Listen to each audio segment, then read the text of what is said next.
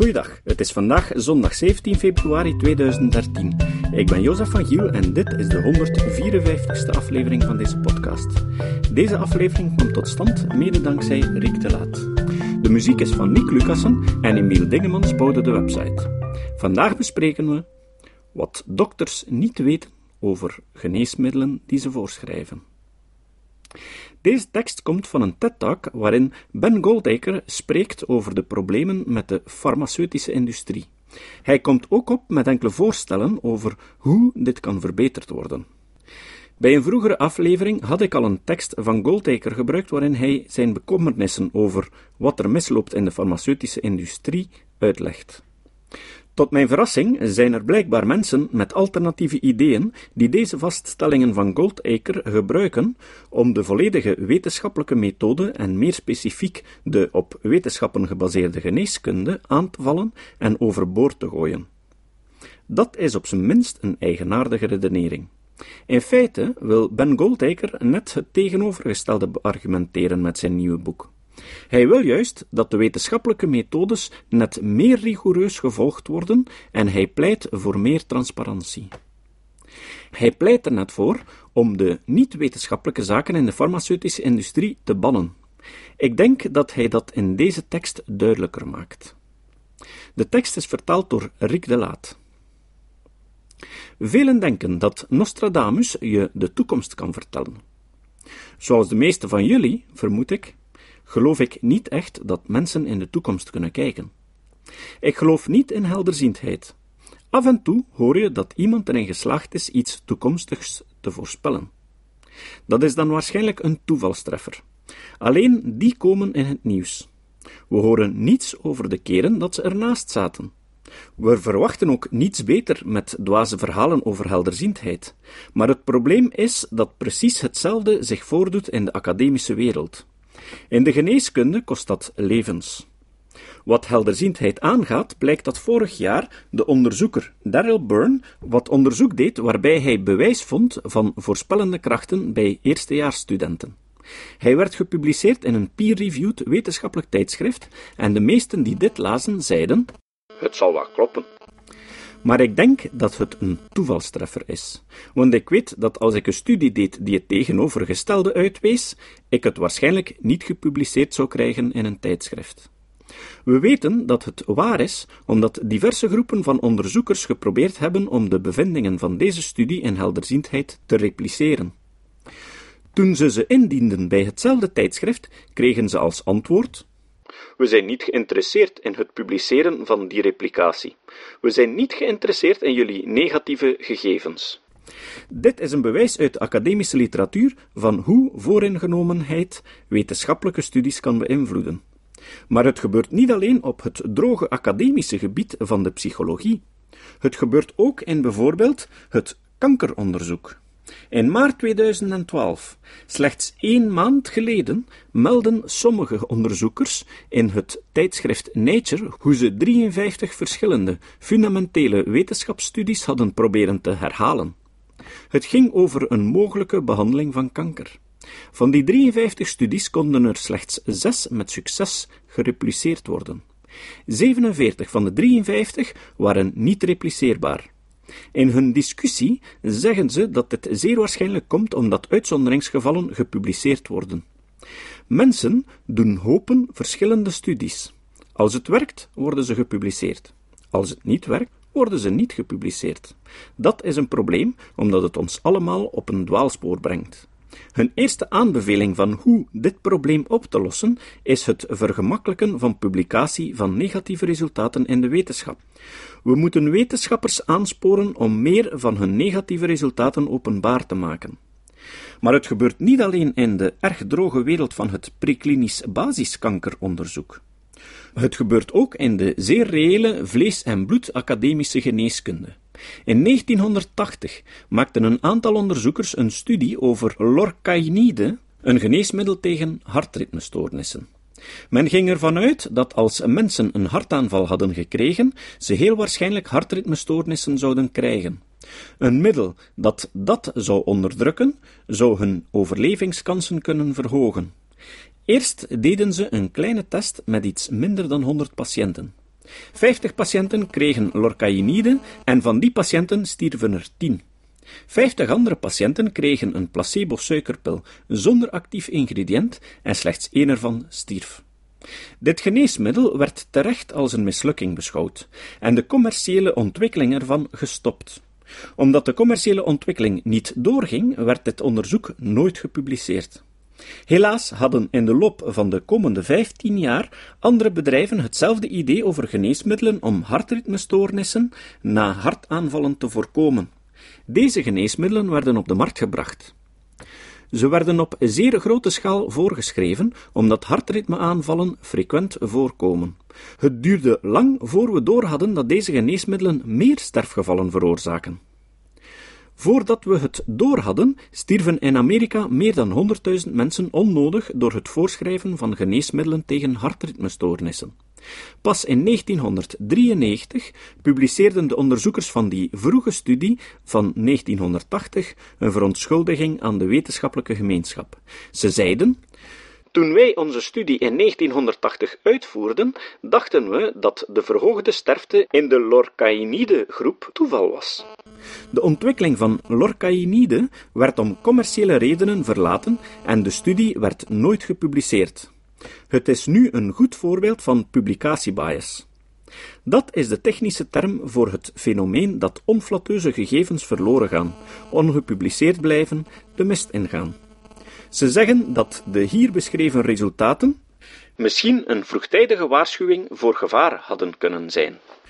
Nu zijn dit verhalen uit de basiswetenschappen. Dit zijn verhalen van 20, 30 jaar geleden. De academische omgeving voor publicatie is nu heel anders. Er zijn wetenschappelijke tijdschriften zoals Trials, een open access tijdschrift. Dat publiceert elke test uitgevoerd op mensen, ongeacht of ze een positief of een negatief resultaat heeft. Maar het probleem van negatieve resultaten die de mist ingaan, komt nog steeds voor.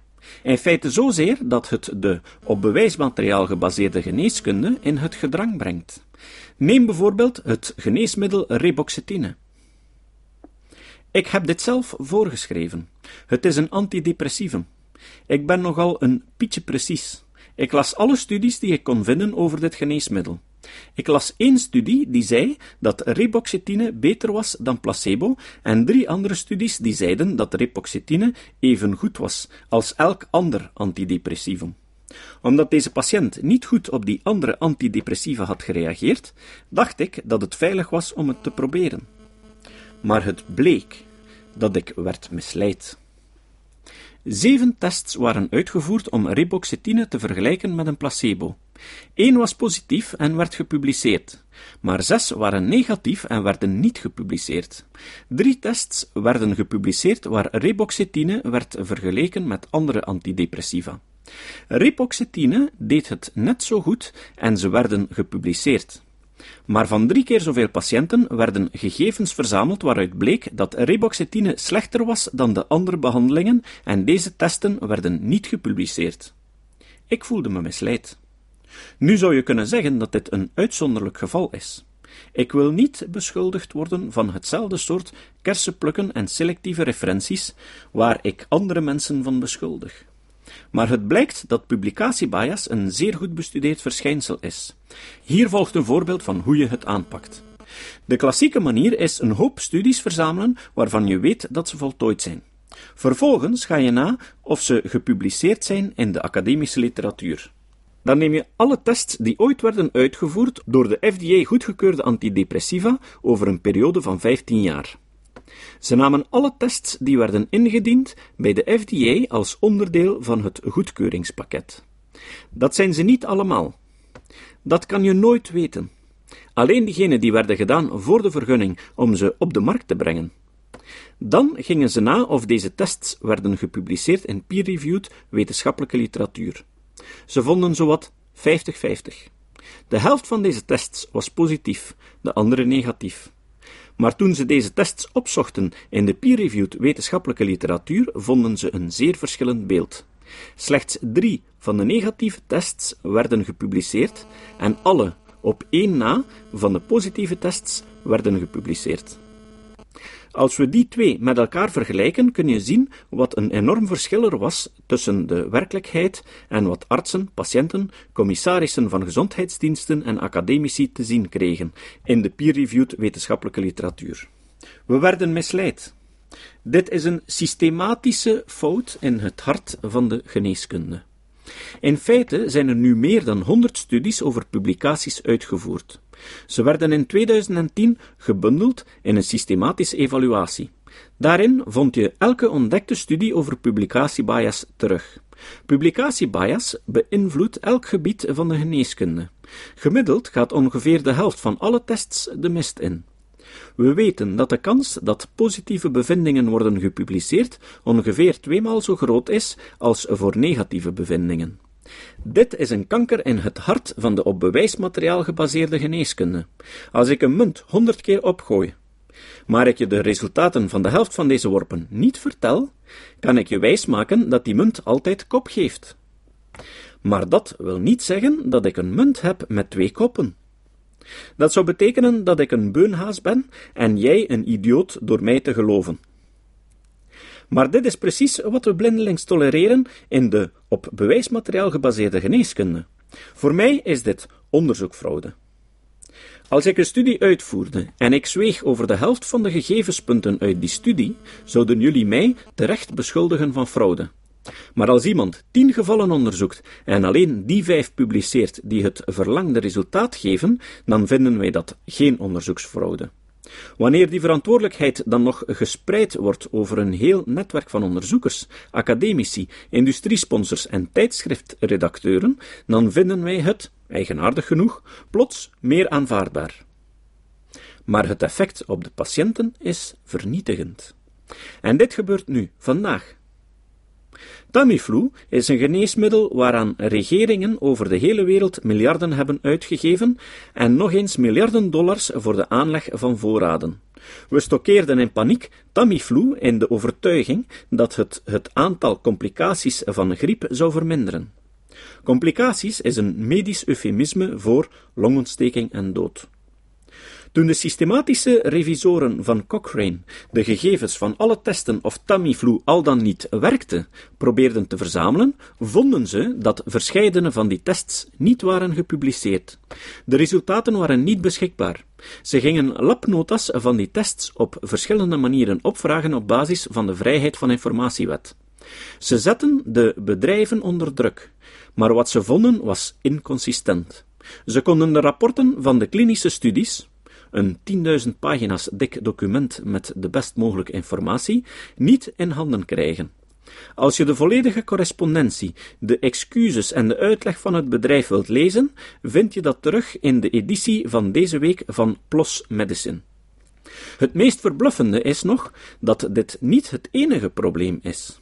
We krijgen ook nog te maken met valse correcties. We hebben mensen horen beweren dat het probleem is opgelost. Ten eerste zijn er de testregistraties. Iedereen zei: Oh, het is in orde. Iedereen registreert zijn test en publiceert het protocol. Ze moeten zeggen wat ze gaan doen voordat ze eraan beginnen. Later kunnen we dan controleren of alle tests die werden voltooid zijn gepubliceerd. Maar de mensen namen niet de moeite om deze registers te gebruiken. Daarom zegde de Internationale Commissie van Medische Tijdschriften redacteuren: Wij houden het wel in de gaten. We zullen geen artikelen of tests publiceren, tenzij ze ze registreerden voordat ze eraan begonnen. Maar ze houden ze niet in de gaten. In 2008 werd een studie uitgevoerd waaruit bleek dat de helft van alle tests gepubliceerd door tijdschriften van leden van het ICMJE, Internationaal Comité van Medische Tijdschriften en Uitgevers, niet correct waren geregistreerd en een kwart ervan zelfs helemaal niet. Ten slotte werd een paar jaar geleden het FDA Amendment aangenomen. Dat stelt dat iedereen die een test uitvoert, de resultaten ervan binnen een jaar moet publiceren. In de eerste editie van het British Medical Journal van januari 2012 kun je een studie zien over wie zich aan die regel heeft gehouden en het blijkt dat slechts 1 op 5 dat heeft gedaan. Dat is een ramp. We kunnen de echte effecten van geneesmiddelen die wij voorschrijven niet kennen als we geen toegang hebben tot alle informatie. Dat is geen moeilijk probleem om op te lossen. We moeten mensen dwingen alle tests op mensen te publiceren. Ook de oudere tests, omdat het FDA-amendment alleen vraagt de tests van na 2008 te publiceren, en ik niet inzie waarom we alleen geneeskunde zouden beoefenen op basis van tests die we de afgelopen twee jaar hebben voltooid. We moeten alle tests op mensen publiceren, met inbegrip van de ouderen, voor alle geneesmiddelen nu in gebruik. Vertel aan iedereen die je kent dat dit een probleem is dat niet is opgelost. Blijkbaar beginnen de acties van Ben Goldtaker effect te hebben. Op 5 februari jongstleden besliste het bedrijf GSK, GlaxoSmithKline, om de All Trials petitie te steunen. Ze publiceerden een persbericht waarin ze hun steun betuigen. Hopelijk volgen andere farmaceutische bedrijven hun voorbeeld. De All Trials petitie vraagt om alle dubbelblinde onderzoeken verplicht te laten publiceren, zodat onderzoeken met negatieve resultaten niet verdwijnen. Iedereen kan de petitie All Trials steunen. Dus waar wacht je nog op? En ik voorzie een link op de website. Het citaat. Het citaat van vandaag is weer van Richard Feynman. Feynman zei: Het lijkt me onwaarschijnlijk dat dit fantastische, prachtige universum, dit enorme bereik van tijd en ruimte, en het enorme aantal verschillende soorten dieren, en al de verschillende planeten, en al deze atomen met hun bewegingen, en ga zo maar door, heel deze ingewikkelde zaak alleen maar een podium is, zodat God de menselijke strijd om goed en kwaad kan aanschouwen. En dat is de opvatting die religie heeft. Het podium is gewoon veel te groot voor het drama. Tot de volgende keer. Dit was de podcast Kritisch Denken. Vergeet niet om alles kritisch te behandelen, ook deze podcast. Voor verdere informatie over deze podcast, links en voor de tekst, surf naar www.kritischdenken.info. Als je deze podcast belangrijk vindt, kun je me steunen door anderen warm te maken ook eens te luisteren. Stuur een e-mail naar vrienden met een link naar de website en plaats de link in de handtekening van je e-mails. Tevens kun je op iTunes deze podcast een beoordeling geven of een recensie schrijven. Of je kan op je eigen website of blog een link naar kritisch denken plaatsen.